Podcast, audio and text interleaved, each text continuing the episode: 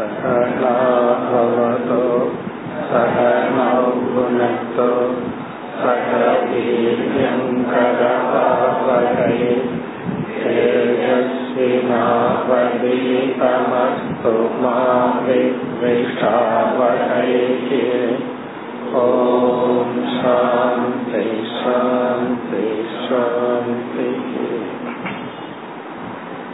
இருபத்தி ஆறாவது ஸ்லோகம். ஸ்வே ஸ்வேதிகாரேயா நிஷ்டாம்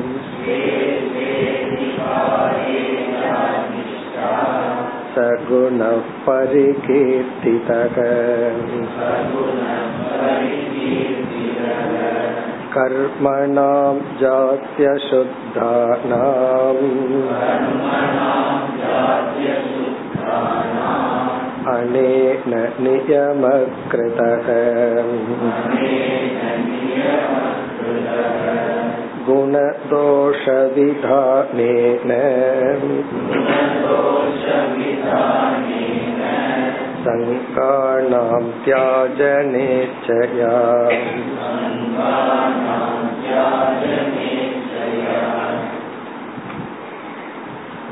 ஞான யோகத்தில் வருகின்ற சில கருத்துக்களை பகவான் கூறி இந்த ஸ்லோகத்தில் ஞான யோகம் என்ற தலைப்பை நிறைவு செய்கின்றார். சென்ற வகுப்பில் பார்த்தோம். இந்த ஸ்லோகத்தில் உத்தவருடைய கேள்விக்கான பதிலையும் பகவான் நேரடியாக கொடுக்கின்றார். உத்தவருடைய கேள்வி, நலம் கேடு என்று நீங்கள் தான் வேதத்தினுடைய கர்மகாண்டத்தில் பிரித்து கொடுத்துள்ளீர்கள். இது நல்லது, இது கெட்டது, இது நல்ல நேரம், இது கெட்ட நேரம், இது நல்ல இடம், இது அசுத்தமான இடம், தூய்மை அசுத்தம், பாவம் புண்ணியம், இப்படியெல்லாம் பிரித்தீர்கள். பிறகு நீங்களே என்ன கூறுகிறீர்கள்? நல்லது கெட்டது என்று பிரிப்பது கெட்டது, பிரிக்காமல் இருப்பது நல்லது என்று சொன்னீர்கள். அது எப்படி? அதற்கான பதிலை நாம் பார்த்தோம். அதை இங்கு பகவான் தெளிவுபடுத்துகின்றார். ஸ்வே ஸ்வே அதிகாரே யா நிஷ்டா ச குணக பரிகீர்த்திதக. நல்லது என்பது ரிலேட்டிவ், அது முழுமையானதல்ல என்று பார்த்தோம். யார் யார் அவரவர்களுடைய சொதர்மத்தில் ஈடுபடுகிறார்களோ அதுதான் அவரவர்களுக்கு நல்லது. ஒரு தர்மமாக இருந்தாலும் அது என்னுடைய கடமையாக இல்லாமல் இருந்தால் அதில் நான் ஈடுபடுவது அது தவறு. இப்ப நல்லது கெட்டது அப்படிங்கிறது சொதர்மத்தின் அடிப்படையில். இப்ப ஸ்வே ஸ்வே அதிகாரே, அதிகாரம்னா எது செய்ய உகந்ததோ தகுந்ததோ தகுதியுடையதோ முறையோ அதில் இருப்பதுதான் நல்லது. பிறகு வந்து அதை விட்டு விலகி இருப்பது தோஷக.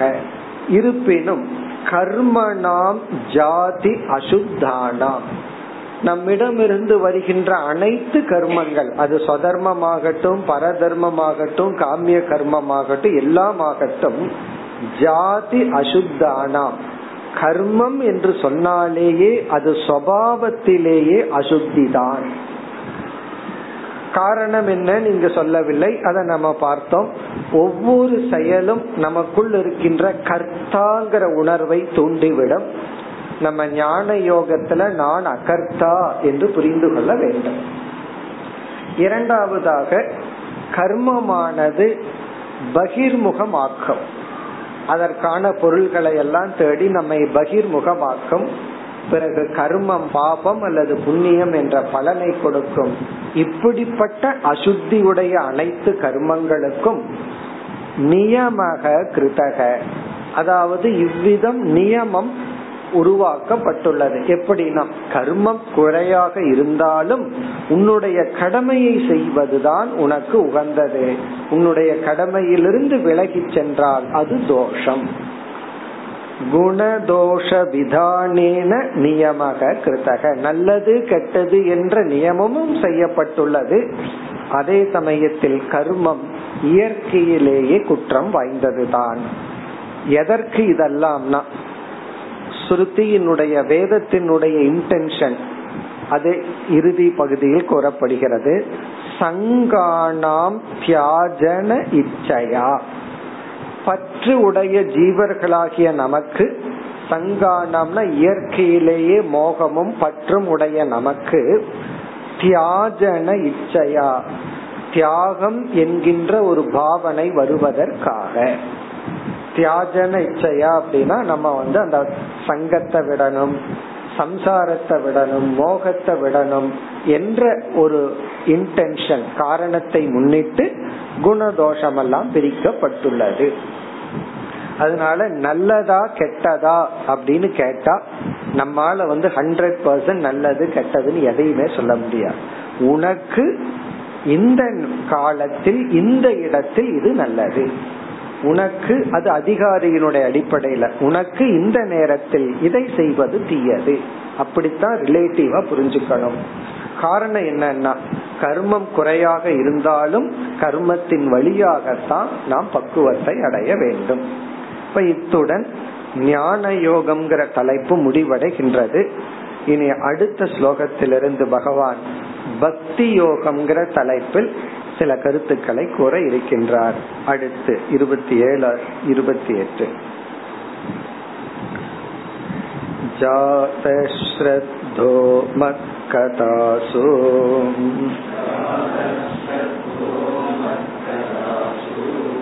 நிர்வின்ன சர்வ கர்மசோ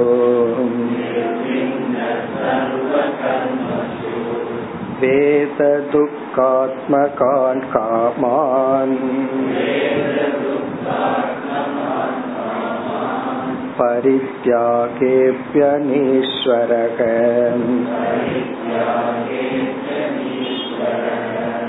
ததோ பஜேத மாம் ப்ரீதக.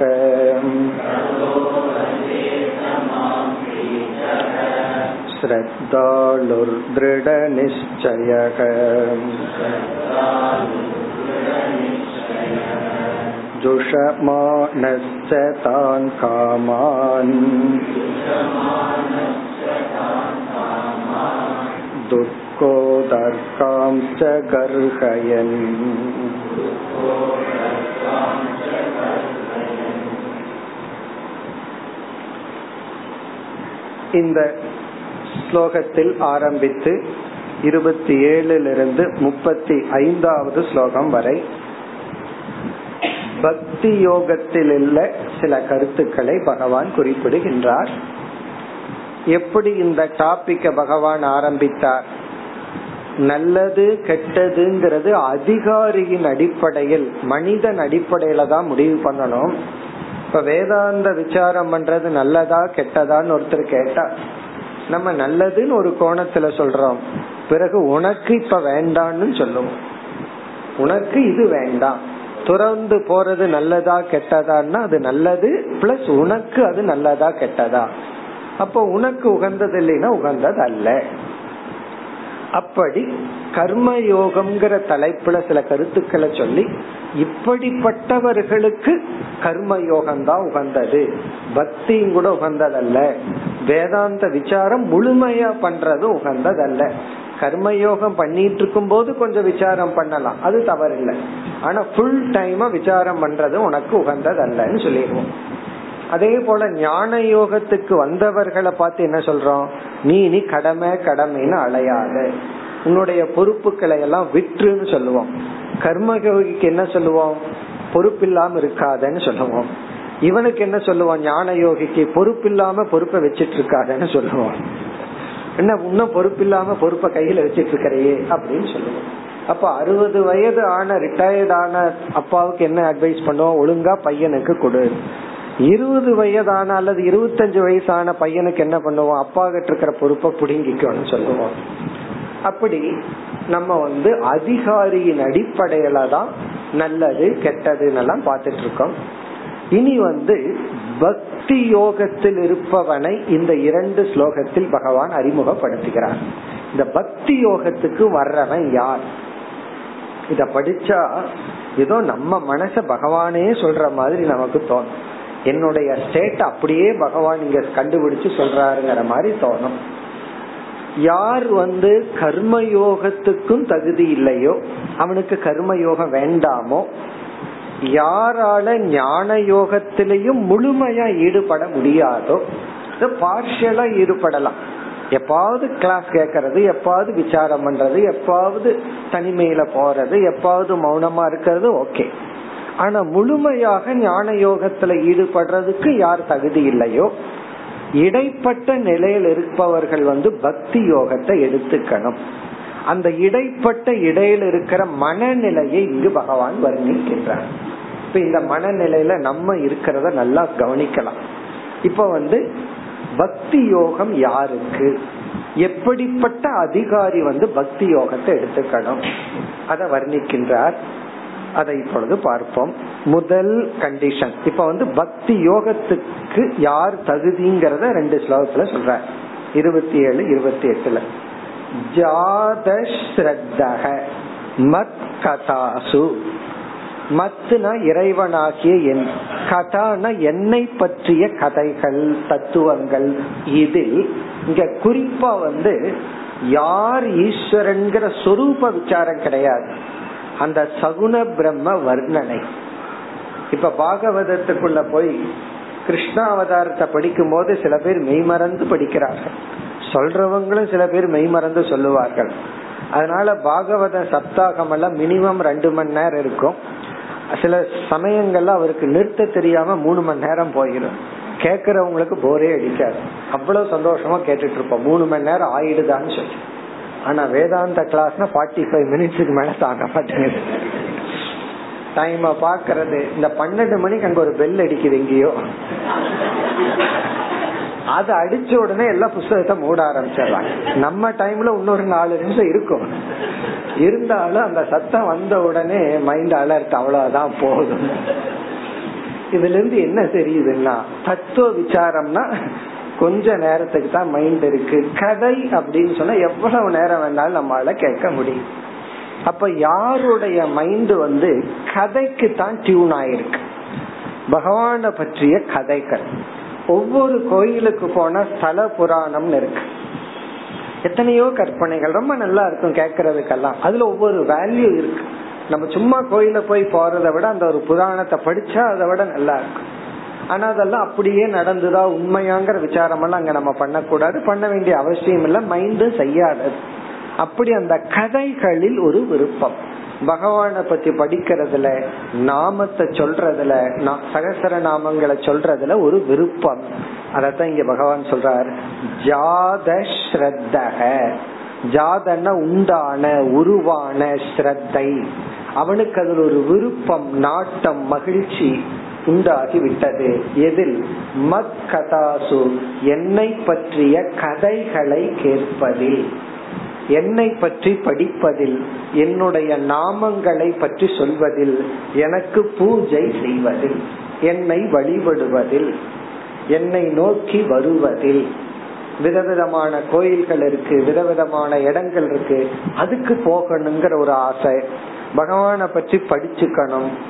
யார் அது ஈஸ்வரன், உபாதான காரணம், நிமித்த காரணம், அதுக்கெல்லாம் அவர் தயாரா இல்ல, அதெல்லாம் கிடையாது. ஈஸ்வரன் யாரு, எப்படி, அந்த கதைகள், அதில் ஸ்ரத்தை.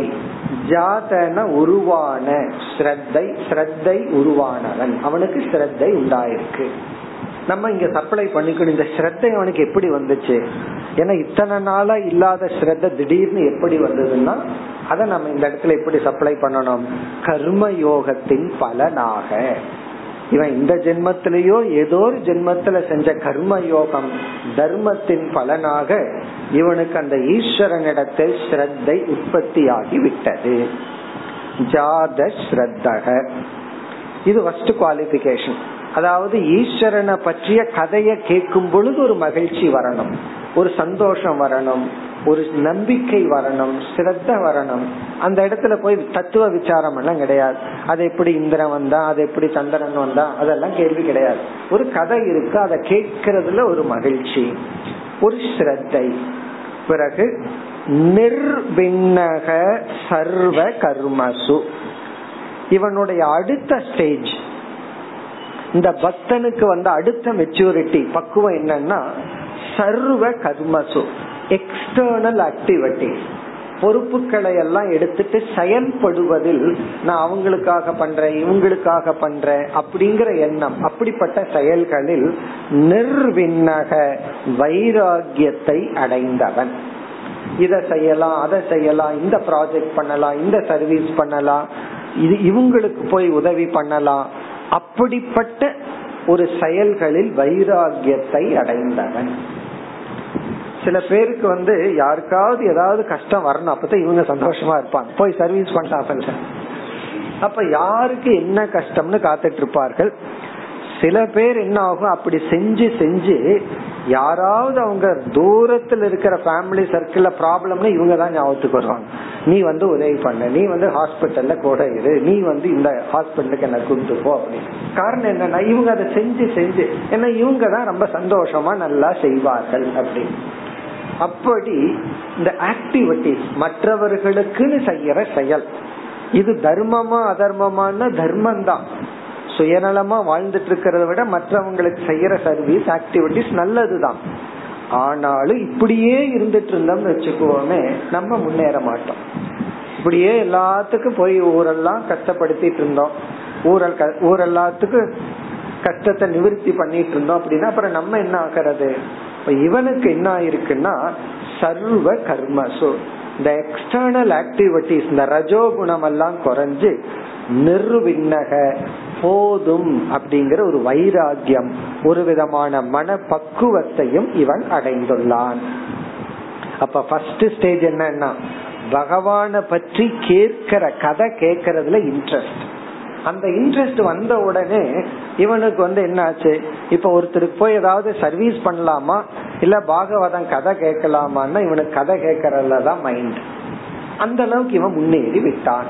இல்லையே கஷ்டப்பட்டுட்டு இருக்காங்களேன்னு இவன் சொன்னான்னு வச்சுக்கோமே, இன்ட்ரெஸ்ட் அங்கதான் இருக்குன்னு அர்த்தம். இந்த உலகத்துல எல்லா பேரும் எல்லா நேரத்திலயும் யாரோ ஒருத்தர் ஒரு கஷ்டத்துலதான் இருப்பாங்க. என்னுடைய மனநிலை எப்படி இருக்கு? அப்போ ஆக்டிவிட்டிஸ் பொறுப்புகளிலிருந்து விலகுகின்ற மனநிலையை அடைந்தவன். அதே சமயத்துல ஈஸ்வரனுடைய கதைகளையும் ஈஸ்வர சகுண பிரம்மத்தினுடைய தத்துவத்தையும் கேட்பதில் ஸ்ரத்தை விருப்பத்தை அடைந்தவன். பிறகு அடுத்தது வேத துக்காத்மகான் காமான். காமான் இந்த உலகம் கொடுக்கின்ற இன்பங்கள், சிற்றின்பங்கள், புகழினால் வருகின்ற இன்பம், பிறகு வந்து பணத்தினால வர்ற இன்பம், உறவுகளினால் வருகின்ற இன்பம், அப்படி இந்த உலகம் கொடுக்கின்ற இன்பங்கள், அது இந்த ஐந்து புலன்கள் வழியாக அனுபவிக்க கூடிய இன்பங்கள். பாட்டு கேட்கறதுனால வர்ற இன்பம், பார்க்கறதுனால வர்ற இன்பம், சுவைக்கிறதுனால வர்ற இன்பம், இது போல ஐந்து இந்திரியங்களை இந்த உலகத்துல செலுத்தினோம்னா அந்த உலகம் கொடுக்கின்ற இன்பங்கள் காமான். துக்காத்மகான் வேத, அது இறுதியில் துயரத்தில் தான் கொண்டுவிடும் என்ற அறிவையும் அடைந்தவன். துக்க ஆத்மகான், இங்க ஆத்மான சொரூபம், இது வந்து ஃபைனலா அது துக்கம்தான்.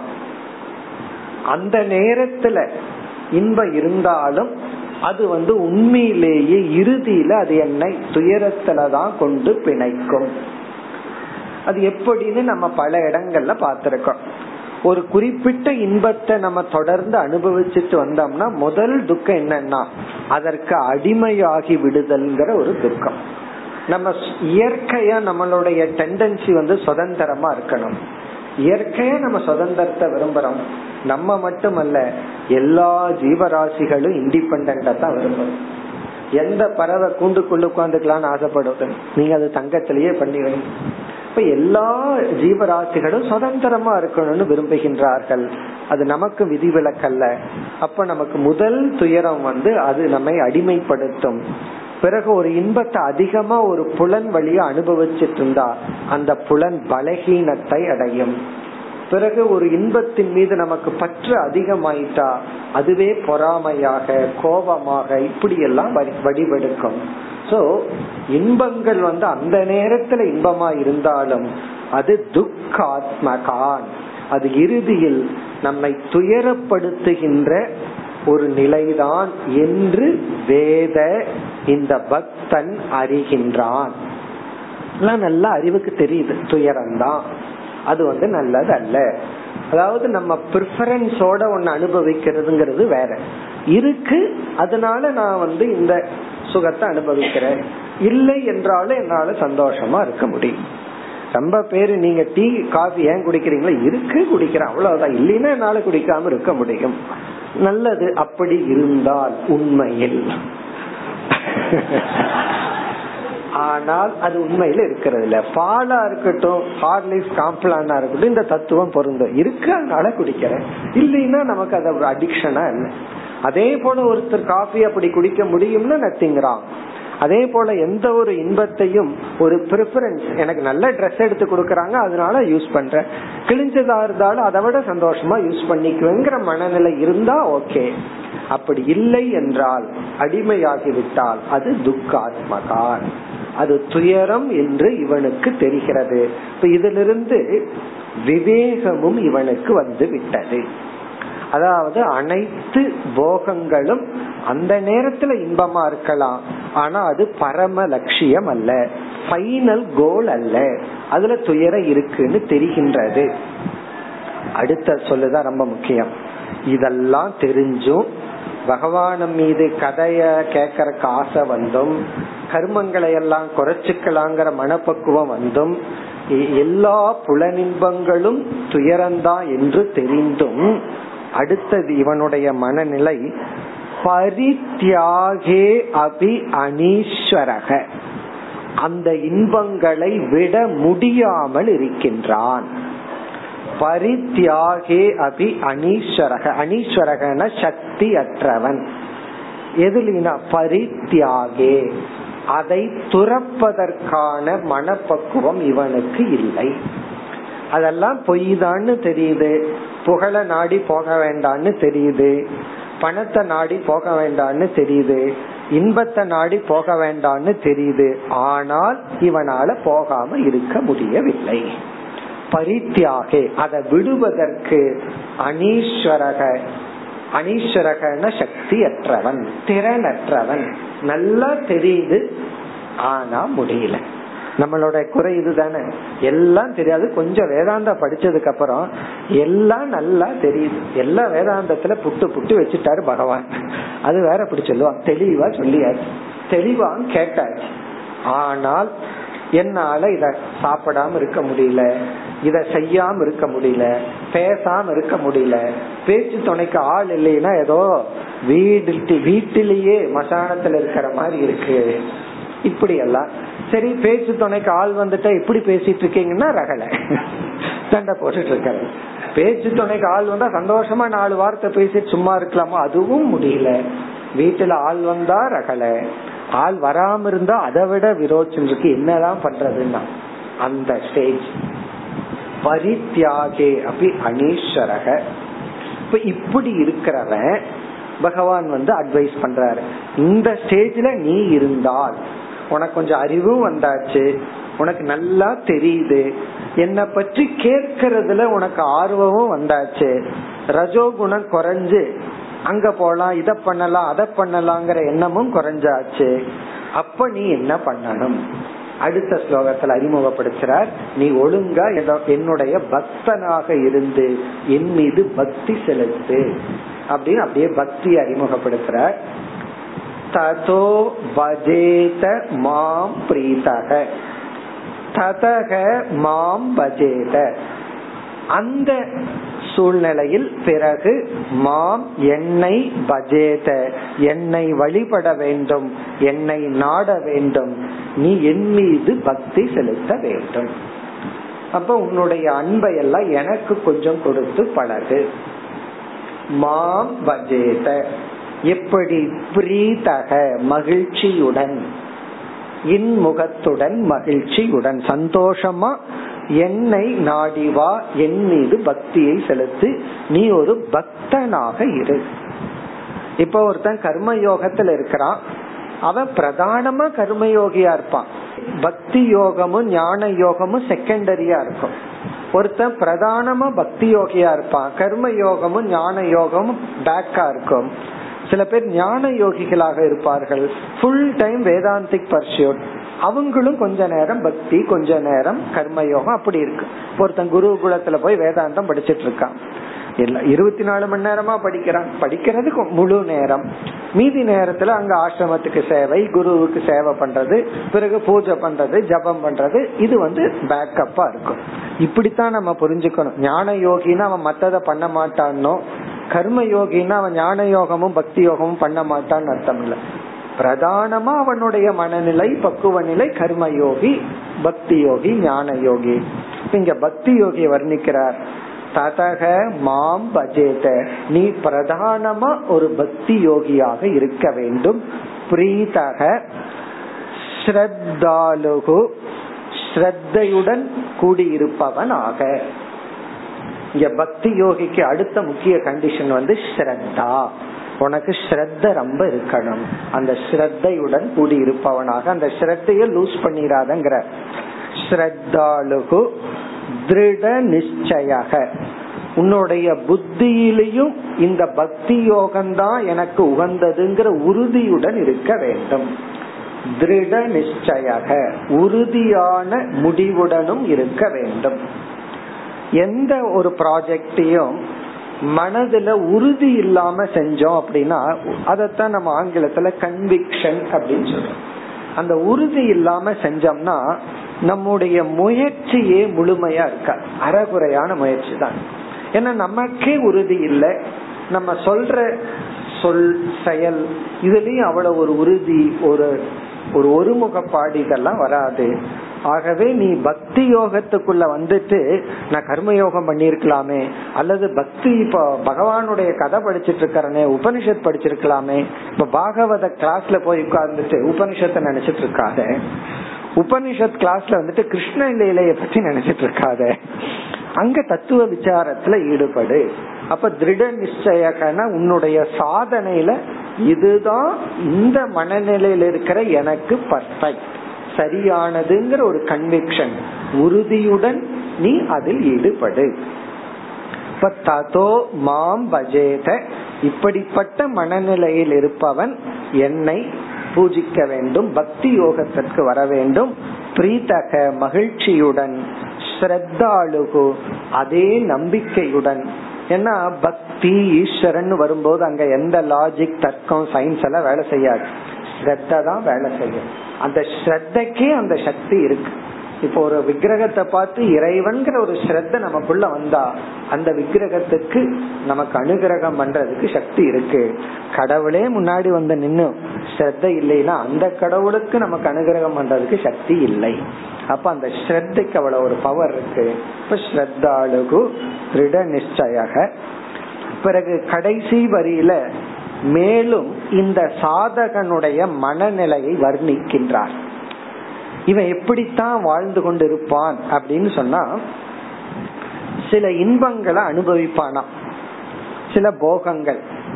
அப்படி அனுபவிக்கும் பொழுதே இந்த அளவுக்கு பக்குவம் இல்லாதவன் அந்த போகம் தர்மத்துக்குட்பட்டதா இருந்தா அவன் என்ன செய்வான், என்ன எவ்வளவு கொடுத்து வச்சவன் இவ்வளவெல்லாம் எனக்கு கிடைச்சிருக்குன்னு சந்தோஷமா அனுபவிச்சுட்டு இருப்பான். சில பேர் அதர்மமான போகங்களையும் கூட அது அதர்மம் இல்லைன்னு புத்தி நிச்சயம் பண்ணி தமோ குணத்திலிருந்து நிச்சயம் பண்ணா அந்த அதர்மமான போகத்தையும் கூட சந்தோஷமா அனுபவிச்சுட்டு இருப்பான். ஆனா அதுக்கு ஒரு கண்டிஷன், அவனுக்கு புத்தி இருக்க கூடாது, புத்தி வேலை செய்யக்கூடாது, ஒழுங்கா வேலை செய்யக்கூடாது. ஏன்னா வேலை செய்ய ஆரம்பிச்சிடுதுன்னா துயரம் வந்து ஐயோ நம்ம தப்பு பண்றோமே. இப்ப ஃபர்ஸ்ட் டைம் திருடுறவன் வந்து எப்படி திருடுவான், பயத்தோட திருடுவான், குற்ற உணர்வோட திருடுவான். கொஞ்ச நாள் ஆனா ஃபர்ஸ்ட் என்ன போகும்னா ரெண்டு கொஞ்சம் கொஞ்சமா போகும். ஏன்னா பிராக்டிஸ் ஆகி ஆகி அவனுக்கு ஒரு கான்பிடன்ஸ் வந்துடும், பயம் கொஞ்சம் கொஞ்சமா போயிடும். இவ்வளவு திறமை ஆயிட்டோம் யாரு பாத்துடுவா, திருடுவான்னா உடனே நம்ம போய் நேரடியா கிராஸ் ஆப்ஜெக்ட திருடுவான்னு இல்ல, ஆபீஸ்ல திருட்டு கணக்கு எழுதினாலும் அது திருடுறதுதான், கமிஷன் அடிச்சாலும் அது திருடுறதுதான். கொஞ்சம் பாலிஷ்டா திருடு, முன்ன பயம் இருக்கும், இப்பதான் ஒரு நாலேஜ் வந்தாச்சு, பயம் போகும். பிறகு நாளடைவுல என்ன ஆகும், இந்த காலத்துல இப்படி யாரும் இல்லை, ஆகவே குற்ற உணர்வும் போயிடும். குற்ற உணர்வு வர, ஐயோ நான் திருடுறனே, தப்பு பண்றனே, இது கொஞ்ச நாள் இருக்கும். அதுக்கப்புறம் நம்ம புத்தி வந்து எப்படி நம்ம ஏமாத்துனா அந்த ஒரு குற்ற உணர்வை சாகடிச்சிடும், அது இல்லாம பண்ணிடும். அப்ப என்ன ஆகணும், அப்பதான் இவன் கம்ஃபர்டபுளா செய்ய முடியுமே. அப்படி குற்ற உணர்வும் வராது, பயமும் வராது. அதர்மமா இருந்தால், தர்மமா இருந்தா என்ன பண்ணுவா, சந்தோஷமா அனுபவிப்பா. ஏன்னா இதுதான் லட்சியம், மனுஷ உடம்பு எடுத்துட்டோம், இன்பத்தை அனுபவிக்கலாம். இவனுக்கு என்ன ஆகி போச்சு, இப்போ ஒவ்வொரு புலன் இன்பங்களும் வரும் பொழுது அது ஏதோ பெரிய லட்சியத்தை அடைஞ்ச மாதிரி தெரியல, அதுல குறை வேற தெரியுது. புகழ்னு வரும் பொழுது ஒண்ணுமே தெரியாதவன் சிரிச்சிட்டு இருப்பான், தெரிஞ்சவன் இது கொஞ்ச நாள் தான் இருக்குமே, இதே வாய் நாளைக்கு திட்ட ஆரம்பிச்சிருமே, இந்த அறிவு அவனுக்கு வந்துடும். ஆனாலும் புகழ் வார்த்தையே கேட்காம இருக்க முடியல. அப்ப என்ன ஆகும்னா, இந்த கடைசி வரையில பகவான் சொல்றார், இப்படிப்பட்ட மனநிலையில இருக்கிறவன் வந்து இன்பத்தை அனுபவிக்கும் பொழுதே துன்பப்பட்டு அனுபவிச்சுட்டு இருப்பானா, ஒரு குற்ற உணர்வுடன் வேதனையுடன் இன்பத்தை அனுபவிச்சுட்டு இருப்பானா. இது வந்து வளர்ச்சியினுடைய ஒரு சிம்டம்ஸ் பகவான் சொல்ற. ஒரு இன்பத்தை அனுபவிக்கும் பொழுதே துயரத்தோட அனுபவிக்கிறது ஒரு ஸ்டேஜ். ஒருவரை நான் பார்த்தேன், அவர் வந்து என் முன்னாடி வந்து அந்த முந்திரி பருப்பு இருக்கு, அதை நல்லா ரோஸ்ட் பண்ணி நல்லா உப்போட இருந்தது. அவரு டாக்டர் வந்து கொஞ்சம் கொலஸ்ட்ரால் அதிகமா இருக்கு, பிபி அதிகமா இருக்குன்னு வேற எச்சரிக்கிருக்கார். அவர் அதை திறந்து வச்சுட்டு two hundred and fifty gram இருக்கு என்னிடத்துல அவர் சொல்லிட்டு அநியாயம் அநியாயம் சொல்லிட்டு சாப்பிட்டு இருக்காரு. ஒவ்வொரு முந்திரி பருப்பு உள்ள போகும்போது இது அநியாயம் அநியாயம் சொல்லிட்டு சாப்பிட்றேன். நான் அந்த அநியாயத்தை பார்த்துட்டே இருந்தேன், என்ன பண்ண முடியும். அப்போ இதுல இருந்து என்ன தெரியுதுன்னா, கரெக்டா இங்க பகவான் வர்ணிக்கிறது அது அவருக்கு அப்படியே பொருள். அவருக்கு நல்லாவே தெரியுது, இந்த வயசுல இந்த மாதிரி டாக்டர் அட்வைஸ் பண்ணினதுக்கு அப்புறம் அது இந்த பொருளை இவ்வளவு சாப்பிடக்கூடாது, ஒன்னு சாப்பிடலாம் ரெண்டு சாப்பிடலாம் அவ்வளவுதான். இவர் என்ன செய்யறாரு, இவரால சாப்பிடாம இருக்க முடியல, பழக்க தோஷம், அதனால அநியாய அநியாயம் வேதனைப்பட்டுட்டே சாப்பிட்டு இருக்க. அப்படி எந்த இன்பத்தை நம்ம அளவுக்கு மீறி அனுபவிக்கும் பொழுது, ஏதோ ஒரு ஸ்வீட் சாப்பிட்றோம், திடீர்னு புத்தி கட்டி இனி ஒரு ஸ்வீட்டுக்கு போகும்போது நம்ம மைண்டில் என்ன வருது, கொஞ்சம் வேதனை வருது, அடடே கண்ட்ரோல் பண்றதுக்கு சக்தி இல்லையே, கொஞ்சம் பக்குவம் இருந்தா இதை நிறுத்தி இருக்கலாமே. அப்படி எந்த விஷயத்திலுமே அது தர்மத்துக்குட்பட்டு இருந்தாலே அளவுக்கு மீறும் போது அது அதர்மம் ஆகிறது. அப்படி என்ன சொல்றார், இப்படிப்பட்ட ஒரு பக்தன் வந்து இன்பத்தை அனுபவிக்கும் பொழுதே அதனால வர்ற குறை இவனுடைய புத்தியில தோன்றி அந்த குறை இவனுக்கு ஞாபகப்படுத்திட்டு துயரப்பட்டு கொண்டே இன்பத்தை அனுபவித்துக் கொண்டிருப்பான் கொஞ்ச நாள். அதுக்கப்புறம் ஏதோ ஒண்ணு நடக்கும். என்ன நடக்கும், ஒன்னா இன்பத்தை விடுவான், இல்ல அந்த புத்திய விட்டுவான், துயரத்தை விடுவான். ப்ராக்ரஸ்ங்கிறது எப்பொழுதுனா அந்த இன்பத்தை விடுதல். முதல்ல இன்பத்தை சந்தோஷமா அனுபவிச்சுட்டு இருக்கிறவன், குற்ற உணர்வு இல்லாம அனுபவிக்கிறவன், அடுத்தது இன்பத்தை அனுபவிக்கிற மனநிலை இருக்கும், இன்பத்தை அனுபவிக்கிற ஸ்டேட் அவனுக்கு இருக்கும், ஆனா குற்ற உணர்வுடன் வேதனையுடன். பிறகு என்ன ஆகும்னா, பை ஃபேக்ட் அந்த குற்ற உணர்வு அந்த வேதனை வந்தா அதை கொஞ்சம் நம்ம வளர்த்திக்கணும். அதை வளர்த்திட்டு அந்த வேதனை இருக்கே, நம்ம செய்யறது தப்பு, இது இன்பமா இருந்தாலும் இதை விடணும் விடணும் அப்படின்னு அதை ஒரு வேதனையுடன் அதை நம்ம அனுபவிக்கணும். எதுவுமே சில பழக்கம் அப்படித்தான் விட முடியும். சில பேருக்கு காஃபி குடிக்கிறது ஒரு அடிக்ஷனா இருந்ததுன்னா அதை எடுத்து வச்சு உட்கார்ந்துட்டு இறைவா சக்தியை கொடு, கொஞ்ச நாள்ல விட்டுருவேன், அப்படித்தான் விட்டாகணும். ஒவ்வொன்றையும் கொஞ்சம் பக்குவம் அடைஞ்சுதான் நம்ம விட முடியும். அத பகவான் இங்க ரொம்ப அழகா வர்ணிக்கிறார். எவ்வளவு பிராக்டிக்கலா நம்ம மைண்டில் இருக்கிறத பகவான் பாயிண்ட் அவுட் பண்றாருங்கிறது இந்த பகுதியில தெரிகிறது. ஜுஷமானக தான் காமான், ஜுஷமானகன அனுபவித்து கொண்டு, தான் காமான் அந்த இன்பங்களை. இந்த இன்பமெல்லாம் தர்மத்துக்கு உட்பட்டதுதான், அதர்மமான இன்பம் கிடையாது. இனியொருத்தருடைய பொருள் எடுத்து இவன் திருடி அனுபவிக்கல, இவன் சம்பாதிக்கிறான் அனுபவிக்கிறான். ஆனால் ஜுஷமானக தான் காமான், அதே சமயத்துல துக்க உதர்காஞ்ச கர்கயன். துக்க உதர்க்கம், உதர்க்கம் அப்படின்னா பலம், துக்கம்ங்கிற பலனத்தான் இறுதியில இந்த இன்பங்கள் கொடுக்க போகுது. இப்ப நான் அனுபவிச்சுட்டு இருக்கிற இந்த இன்பங்கள் நிரந்தரமா இல்ல, அது எதுவா இருந்தாலும் சரி, எப்படிப்பட்ட இன்பமா இருந்தாலும் அது துக்க உதர்கான். உதர்க்கம்னா ஃபியூச்சர்ல பலன், உதர்க்கம்னா பலன் அர்த்தம், துக்க பலன்.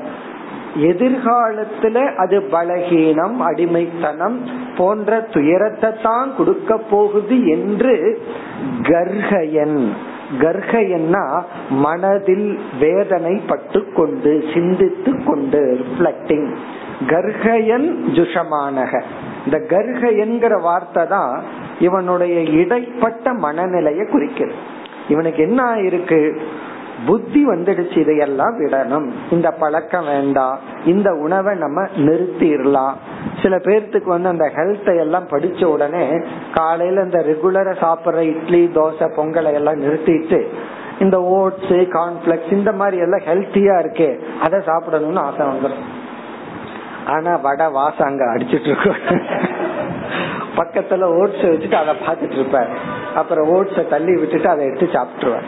சாப்பிடும் போது எப்படின்னா கர்கயன், நல்லதை விட்டுட்டு இத நான் சாப்பிட்றேன்னு வேதனைப்பட்டுட்டு சாப்பிட்டு இருப்பாரு. இது வந்து கொஞ்ச காலம், கொஞ்ச காலம் அப்படித்தான் இருக்கும்.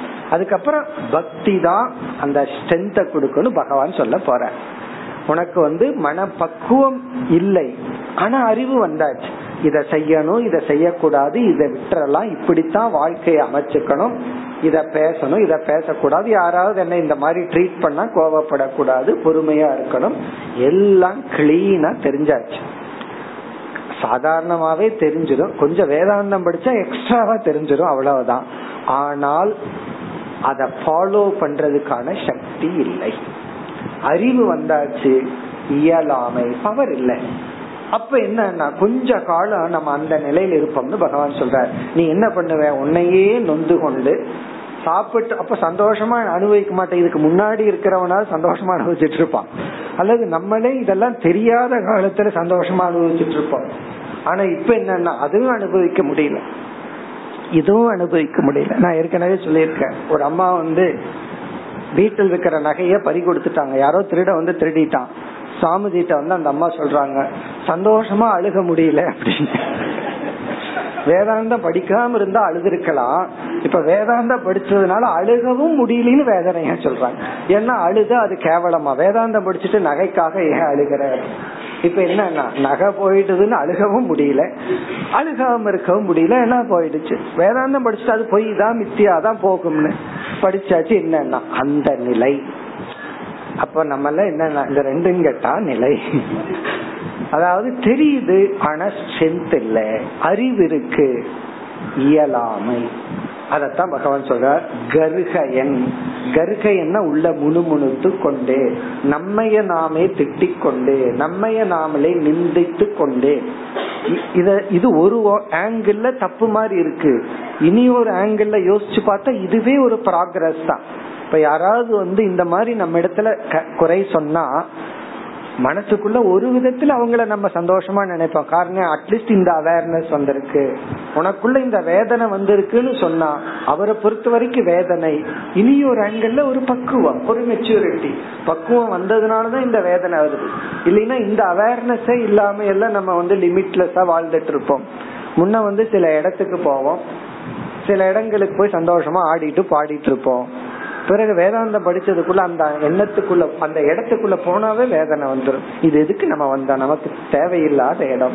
அப்படித்தான் ஒருத்தர் சொன்னார், முன்ன கல்யாணம்னா எப்ப யாருக்கு பத்திரிக்கை அடிக்கிட்டு போயிட்டு இருப்பார், இப்ப கல்யாண மண்டபத்துக்கு போனாவே கஷ்டமா இருக்கு அப்படிங்கிற. காரணம் என்ன, அந்த பேச்சு, அந்த சாப்பாடு, அந்த சூழ்நிலை, அங்க போனா வேதனையா இருக்குங்க. ஒரு காலத்துல நாடி போயிட்டு இருந்தவர் ஒரு காலத்துல அதுவே வேதனையா இருக்கு. இது ஒரு ப்ராக்ரஸ். இந்த இடப்பட்ட நிலையில் இருக்கவன் தான் பக்தி யோகத்தில் இருப்பவன். அதத்தான் ஜுஷமானகச்ச, அவன் அனுபவிச்சுட்டு இருக்கான், ஏன்னா விடுறதுக்கான சக்தி இல்ல, அதே சமயத்துல சந்தோஷமாக அனுபவிக்கல. கர்கயன் மனதிற்குள் வெந்து கொண்டு, துக்க உதர்கான் கர்கயன், இவைகளெல்லாம் துயரத்தை தான் கொடுக்கும் என்று இவன் உணர்ந்து கொண்டும் இந்த நிலையில் இருக்கின்றான். இந்த ரெண்டு ஸ்லோகத்துல பகவான் யார சொல்லியிருக்கார், பக்தி யோகி, அதாவது கர்மயோகத்திலிருந்து கொஞ்சம் வந்தவன், ஞான யோகத்துக்கு முழுமையா போக முடியாதவன் சொல்லி, இனி அடுத்த இரண்டு ஸ்லோகத்துல இந்த பக்தி யோகத்தின் பலனை பகவான் குறிப்பிடுகின்றார். பக்தி யோகம் எப்படிப்பட்ட பலனை கொடுக்கும்? இருபத்தி ஒன்பது ப்ரோக்தேன பக்தி யோகேன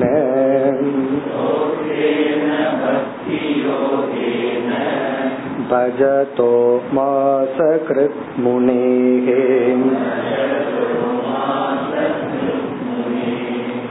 காமாஹ்ருதையா நஷ்யந்தி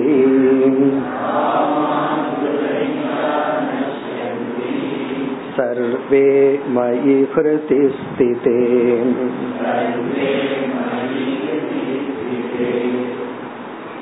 சென்ற ஸ்லோகத்தில் பகவான் கூறினார், இந்த பக்தி யோகத்தில் இருக்கின்ற ஒரு சாதகன் தர்மத்துக்குட்பட்டு வருகின்ற சில சிற்றின்பங்கள் புலனின்பங்களிலும் அவன் மனசுல வந்து அவ்வளவு ஒரு ஈடுபாடு இருக்காது, விடணும்னு நினைப்பான்.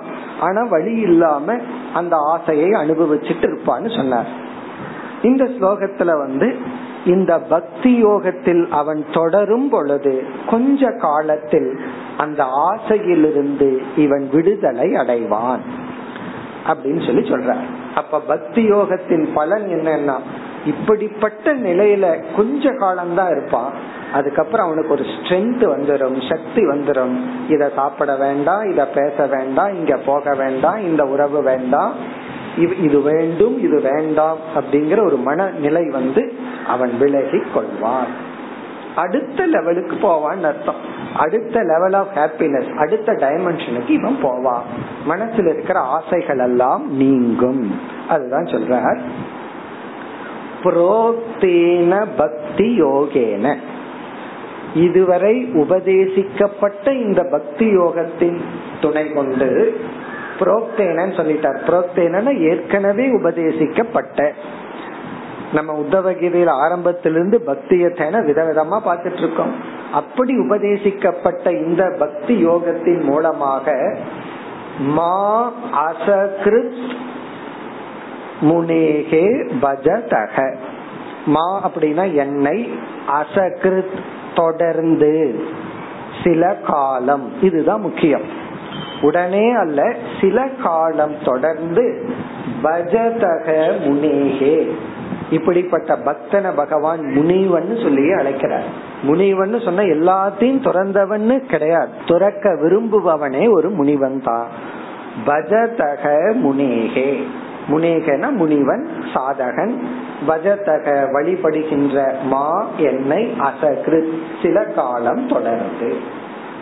இங்கு உபதேசிக்கப்பட்ட பக்தி யோகத்தின் துணை கொண்டு என்னை யார் வழிபட்டு கொண்டிருக்கின்றார்களோ அந்த முனிவனுக்கு இனி இரண்டாவது வரியில என்ன பலன் கிடைக்குமா? காமாஹா ஹிருதயாஹா சர்வே நஷ்யந்தி. சர்வே காமாஹா, எந்தெந்த ஆசைகள் இவனுடைய மனதை துயரப்படுத்தி கொண்டிருந்ததோ அந்த அனைத்து ஆசைகளும் மீதி இல்லாமல் ஹிருதயாக இவனுடைய ஹிருதயத்துக்குள் குடிகொண்டு இருந்ததோ. ஆசைங்கிறது வெளி பொருள்கள்ல கிடையாது, நமக்குள் இருக்கு, நம்முடைய ஹிருதயத்தை பிடித்து கொண்டுள்ள சர்வே காமாக எல்லா ஆசைகளும் நஷ்யந்தி அழிந்து விடுகின்றன. இங்கேயே நம்ம புரிஞ்சுக்கணும், ஆசைகளை எல்லாம் நம்ம இரண்டா பிரிச்சிருக்கிறோம், பைண்டிங் டிசையர், நான் பைண்டிங் டிசையர்னு சொல்லி. பந்தக காமக அபந்தக காமகன்னு மனசுல ஆசைன்னு இருக்கிறது பாபம் அல்ல. ஆசைன்னு இல்லைன்னா நம்ம வாழவே முடியாது. சாப்பிடணும்னு ஆசை, மூச்சுடணும்னு ஆசை, அதெல்லாம் இருக்கத்தான் இருக்கும். எந்த ஆசை நிறைவேறாவிட்டாலும் என் மனசுல குறை ஏற்படவில்லையோ அது வந்து பந்தப்படாத ஆசைகள். எந்த ஆசை நிறைவேறவில்லை என்றால் அது கோபமாகவோ வெறுப்பாகவோ பயமாகவோ பொறாமையாகவோ ஒரு குறையாகவோ வெளிப்படுமோ அதெல்லாம் பந்தப்படுத்துகின்ற ஆசை. இந்த மாதிரி இடத்துல அதை புரிஞ்சுக்கணும், பந்தப்படுத்துகின்ற அனைத்து ஆசைகளும் நஷ்யந்தி அழிந்து விடுகின்றது, நீங்கி விடுகின்றது. ஆனா முன்ன நீங்கள அறிவு இருக்கு, விவேகம் இருந்தும் இதை நான் விடணும், இதை நான் சாப்பிடக்கூடாது, இதை நான் செய்யக்கூடாது, இப்படித்தான் நான் நடந்துக்கணும்னு தெரிஞ்சும் என்னால முடியவில்லை. இப்பொழுது தெரிந்து என்னால் செயல்படுத்த முடியும். காரணம் என்ன? பக்தியினுடைய பலன். உடனடியா வந்தராது. எப்பொழுது வரும்? மீண்டும் சொல்றார் பகவான், மயி ஹிருதி ஸ்திதே சதி. மயி இறைவனாகிய என்னிடத்தில், ஹிருதி ஸ்திதே உன்னுடைய ஹிருதயமானது நிலைக்குமானால், ஹிருதயம் உன்னுடைய மனம் என்னிடத்தில் நின்றால், ஸ்டெடியா நின்றால், ஸ்திதேனா உறுதியாக நின்றால், என்னிடத்தில் உன்னுடைய மனம், ஜீவர்களாகிய உங்களுடைய மனம் உறுதியாக இறைவனாகிய என்னிடத்தில் உன்னால் நிலைப்படுத்த முடியும் என்றால், அந்த பக்தியினுடைய பலன் பலம். நமக்கு என்ன அறிவு இருக்கோ அந்த அறிவின்படி வாழும் சக்தி நமக்கு கிடைக்கும். எல்லாத்துக்கும் இதுதான் காமன் குவெஸ்டின். எனக்கு தெரியுது, முடியலையே, என்ன பண்றது? பகவான் பதில் சொல்றார், பக்தி தான். அந்த இறைவன் மீது நம்முடைய அன்பை செலுத்தி, இறைவனிடத்தில் நம்முடைய காலத்தை செலுத்தி, மனதை செலுத்தி, ஸ்ரத்தையை செலுத்தினால் நமக்கு அந்த சக்தி ஏற்படும். அதனாலதான் முதிர்ந்த பக்தர்களுடைய வாழ்க்கையில பார்க்கும்போது பலமுறை இந்த எக்ஸாம்பிள் வச்சு பார்த்திருக்கோம். கண்ணப்ப நாயனாருக்கு வந்து கண்ணை குத்தி எடுக்கிற சக்தி எங்க வந்தது? அதை விட பெரிய சக்தி மாமிசத்தை வாயில போடுவாராம். இது ரொம்ப டேஸ்டியா, உடனே எடுத்து பகவானுக்கு வச்சிருவாராம். அந்த இடத்துல நம்ம எதை கவனிக்கிறோம்? கட்டுப்பாடு. பகவானுக்கு கொடுக்கலாம். ஒரு பெஸ்ட் சாக்லேட் வாயில வச்ச உடனே எடுக்கிறதுக்கு மனசு வருமா? நமக்கு வராது. மெல்டிங் சாக்லேட்டை வாயில வச்ச உடனே துப்ப முடியுமா? அல்லது ஒரு ஐஸ்கிரீமை வாயில வச்ச உடனே நம்மளால துப்ப முடியுமான்னா அது முடியும், பக்தியினால். பக்தின்னு ஒண்ணு வந்தா நமக்கு அந்த ஸ்ட்ரென்த் வரும். அத சுவச்சா ஒரு இன்பம், அத துறந்தா அதை விட நூறு மடங்கு இன்பம். நூறு மடங்கு இன்பத்துக்கு நம்ம மனசு பக்குவம் அடைஞ்சிருக்கணும் அல்ல? அந்த இன்பத்தை ஜீர்ணிக்கிற சக்தி மனசுக்கு வரணும் அல்ல? அதுதான் நமக்கு பக்தி கொடுக்கும். இனி அடுத்த ஸ்லோகத்துல இந்த பக்தி இது மட்டுமல்ல, வெறும் மனசுல இருக்கிற ஆசைய மட்டும் நீக்காது, அது மோட்சத்தையே கொடுக்கும். இறுதியில பக்தி மோட்சத்தை கொடுக்கும்னு உபனிஷத்துல மோட்சத்தை வர்ணிக்கின்ற ஒரு மந்திரத்தை பகவான் அப்படியே எடுத்து ஒரே ஒரு இடத்துல மட்டும் ட்விஸ்ட் பண்ணிட்டு அது அப்படியே நமக்கு கொடுக்கிறார். இத படிச்ச உடனே உங்களுக்கு உபனிஷத் படிச்சிருந்தா அந்த ஞாபகம் வந்துடும், எந்த உபனிஷத்து என்னன்னு சொல்லி. வித்யதே கிருதய கிரந்திஹி சித்யந்தே சர்வ சம்சயாஹ க்ஷீயந்தே சாஸ்ய கர்மாணி.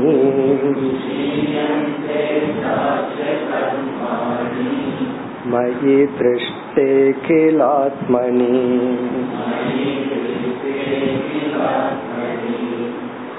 முண்டகோபனிஷத்துல மோக்ஷத்தை வர்ணிக்கின்ற மந்திரம் இது. தஸ்மின் திருஷ்டே பராவரேன்னு அந்த இடத்துல உபனிஷத்து இருக்கு. அத பகவான் வந்து கடைசி பகுதியில மயி திருஷ்டே அகிலாத்மனின்னு மாத்திட்டார். அகிலாத்மனி அனைத்து ஜீவராசிகளினுடைய ஆத்மாவாக இருக்கின்ற மயி என்னை, திருஷ்டேனா உணர்ந்து கொள்ளும் பொழுது, என் மீது ஸ்ரத்தை இருந்தா பக்தியில ஆசை போகிறோம். என்னை நீ உணர்ந்து கொள்ளும் பொழுது, என்னையே யாருன்னு நீ தெரிந்து கொள்ளும் பொழுது, உபனிஷத்துல பிராமிஸ் பண்ண அந்த பலன் உனக்கு கிடைக்கும். அது உபனிஷத்துல மோட்சம்ங்கிற பலன் இந்த மாதிரி சொல்லப்பட்டிருக்கு. அது ஒரு என்னுடைய பக்தனுக்கு கிடைக்கும். யார் அந்த பக்தன்? மயி திருஷ்டே, இங்க திருஷ்டேனா உணரும் பொழுது, அறிந்து கொள்ளும் பொழுது. என்னை எப்படி அறிந்து கொள்ள வேண்டும்? வெறும் ஒரு சகுண பிரம்மாவாகவோ இஷ்ட தேவதையாகவோ அல்ல, அகிலாத்மனி எல்லா ஜீவராசிகளினுடைய ஆத்மாவாக என்னை உணரும் பொழுது, எல்லா ஜீவராசிகளுக்குள்ள நான் தான் இருக்கிறேன் அப்படின்னு என்னுடைய பிரம்மஸ்வரூபத்தை, ஆத்மஸ்வரூபத்தை உணரும் பொழுது இப்படிப்பட்ட மோட்ச பலனை என்னுடைய பக்தன் இறுதியில் அடைகின்றான். அது என்ன பலன்? வித்யதே ஹிருதய கிரந்திஹி. இதெல்லாம் உபனிஷத்துல விளக்கமா பார்த்திருக்கோம். ஹிருதய கிரந்திஹி, ஹிருதயத்தில் இருக்கின்ற முடிச்சானது வித்யதே அவிழ்க்கப்படுகின்றது. இங்க முடிச்சுங்கிறதுக்கெல்லாம் என்ன அர்த்தம்? நான்கிற சொல் ஆத்மாவிலிருந்து அனாத்மாவோட பந்தப்பட்டிருக்கு, கட்டப்பட்டுள்ளது, அது அவிழ்க்கப்படுகிறது. அப்ப நான்கிறது எந்த அனாத்மாவும் அல்ல. சித்யந்தே சர்வ சம்சயாக, எல்லா விதமான சந்தேகங்களும் சித்யந்தே வெட்டப்படுகின்றது. இது வந்து விஞ்ஞானமய கோஷத்துல கிடைக்கிற ஒரு அமைதி. புத்தி வந்து முழுமையான அமைதியை அடைகின்றது. மனமானது எந்த ஒரு அனாத்மாவையும் தான் என்று எடுத்துக்கொள்வதில்லை. பச்சித்யந்தே சர்வ சம்சயாக, இதெல்லாம் ஜீவன் முக்தியை குறிக்கின்றது. அவனுடைய ஹிருதயத்தில் இருக்கின்ற கட்டானது அவிழ்க்கப்படுகிறது. இந்த உலகத்தில் இருக்கிற ஒவ்வொரு பொருள்களிடத்திலும் நமக்கு பந்தம் வந்து மானசீகமா தான் ஏற்படுது. மனதளவில் அந்த பொருளை விரும்பும் பொழுது அதனுடைய தேவை, அது நிமித்தமான சுக துக்கங்கள், இவைகள் அனைத்தும் அவிழ்க்கப்படுகிறது. பிறகு சந்தேகங்கள் நீக்கி புத்தி அமைதியை அடைகின்றது. க்ஷீயந்தே சாஸ்ய கர்மாணி, அஸ்ய இவனுக்கு கர்மாணி அனைத்து கர்மங்களும் அழிந்து விடுகின்றது. இது விதேக முக்தியை குறிக்கின்றது. சஞ்சிதம் ஆகாமி, இவனை பொறுத்த வரைக்கும் பிராரப்தம் எல்லாமே அழிந்து விடுகின்றது, எல்லா விதமான கர்மங்களும் அழிந்து விடுகின்றது. அங்க உபனிஷத்துல தஸ்மின் திருஷ்டே பராவரேன்னு சொல்லப்பட்டது. இங்க திருஷ்டே மயி திருஷ்டே அகிலாத்மனி, அனைத்துக்கும் ஆத்மாவாக இருக்கின்ற என்னை பார்க்கும் பொழுது. இப்ப இந்த இரண்டு ஸ்லோகத்தில் பக்தியினுடைய பலனை குறிப்பிட்டார். இனி அடுத்த ஸ்லோகத்தில் பக்தியினுடைய மேலும் ஒரு தேவையை குறிப்பிடுகின்றார். ஒரு பக்தனுக்கு பக்தியோகம்தான் உகந்தது என்ற கருத்தை குறிப்பிடுகின்றார். முப்பத்தி ஓராவது ஸ்லோகம். தஸ்மாத் மத் பக்தி யுக்தஸ்ய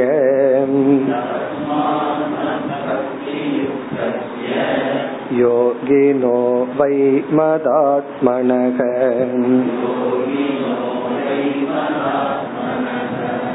ந ஞானம் ந ச வைராக்யம்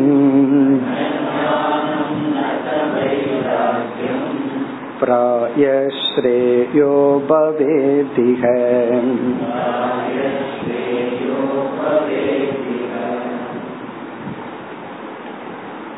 பக்தி யோகத்தில் இருப்பவர்களுடைய மனநிலையை பகவான் இங்கு வர்ணித்தார். அது நமக்கு நல்லா மனசுல பதிஞ்சிருக்கும். அறிவிற்கு, ஆனால் அதை செயல்படுத்த திறன் இல்லை. சில பலகீன நமக்கு இருக்குன்னு தெரியுது, அதை விடுறதுக்கான சக்தி இல்லாத நிலையில நம்ம இருக்கிறோம்.